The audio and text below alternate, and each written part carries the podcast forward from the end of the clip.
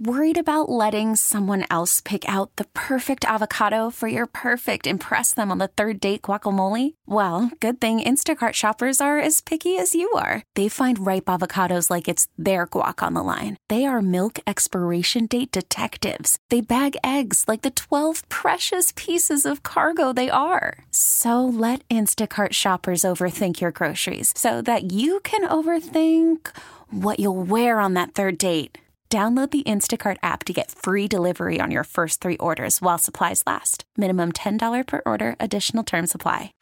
Welcome back. The huddle, Mike Max, Pete Najarian, joined on the John Schuster Coldwell Banker Hotline by the one and only Hollis Cavner, Executive Director of the 3M tournament, of course, coming the stop that's coming to uh, uh, Minnesota soon. But he's so involved in golf across the board and has been for so long, a legend on the tour and beyond.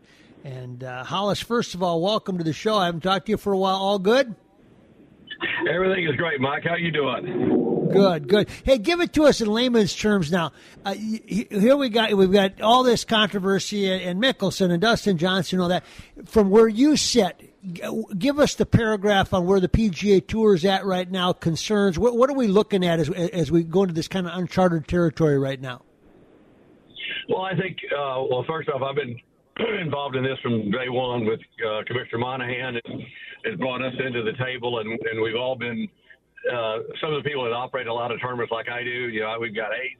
So with that, we've been involved in the whole thing with with LIV and and uh, not only them, but also the, there's been a couple other leagues that have tried to pop up and and things. You know, um, we keep going back to the point. You know, what's the business model that, that this is about? Where's the charity dollars? There's nothing for charity in any of this stuff that they're doing. It's all about greed. It's all I don't care what you say. It's, sport washing and greed. And you know the the players. You know, yeah, we can play for an extra two or three million dollars every single week on tour, Mike. The problem, eh, if we did that though, the charities wouldn't get money. We, ha- you know, we're built around the PGA Tour, and everything we do is built around charity dollars in the local communities and economic impact. So we give millions here in Minnesota, as you know. I mean, you look at what we yep. do for the Children's Hospital and all the yep. others that we do, and, and and junior golf and all the different things we that we reach out to. We gave a, we've given a ton of money down to the downtown projects and things like that for rebuilding downtown.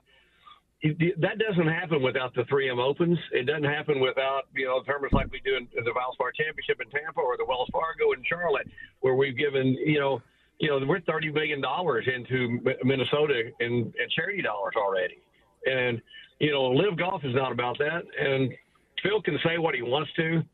He can't beat anybody on tour anymore. You know, Charles Schwartzel is a friend of mine, but Charles couldn't make the cut on the PGA Tour, and he wins yesterday. Okay, you know, they're running for the they're running for the easy bucks. They're running for uh, and what I consider to be bad money.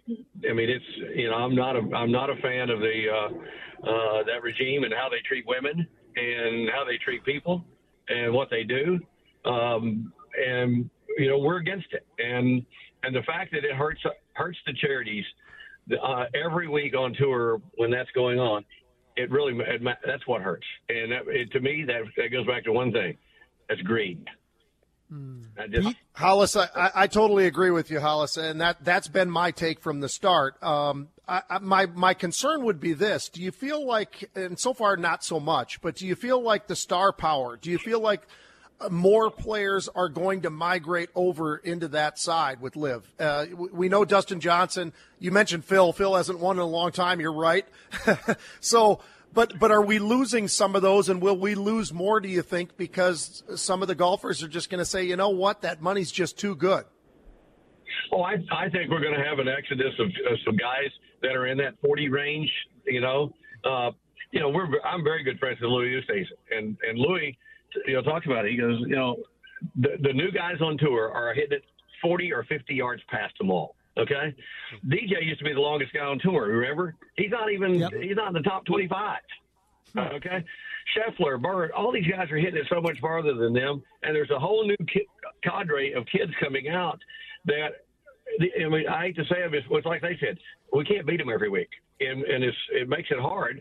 They don't want to be middle of the pack and and all that stuff. So I don't blame some of the guys who know they can't win anymore or just want to, you know, they're, they're going after for the money. If it's past their prime, you know, um, I, I can see where they would do it, and I think you'll see some more people doing it. I, I wouldn't bother. It wouldn't wouldn't surprise me to see uh, uh, Bubba and and and and to be honest with you, it wouldn't surprise me to see Rickie go. Rickie can't. Wow. You know, uh, it wouldn't. But for every one of those guys going, we've got five new guys coming up that are better than them and younger and more star power that are, that are waiting in the wings.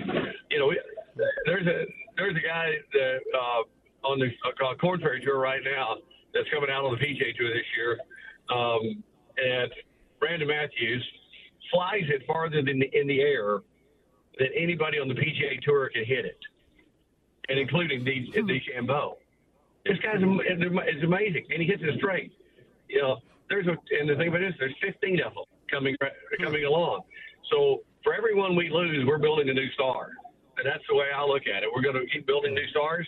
When you know, as you know, back, actually one of my best friends in the world was Arnold, but you know, yep. Arnold Arnold went away and was gone for off the tour for years, and Jack took his place, and then you just it's just keep, and that's what we're having now. I mean, the, the um, but I understand. I fully understand when DJ starts talking about, you know, I'm not winning like I used to. Well, the, the, and and he, he says my scoring average is the same.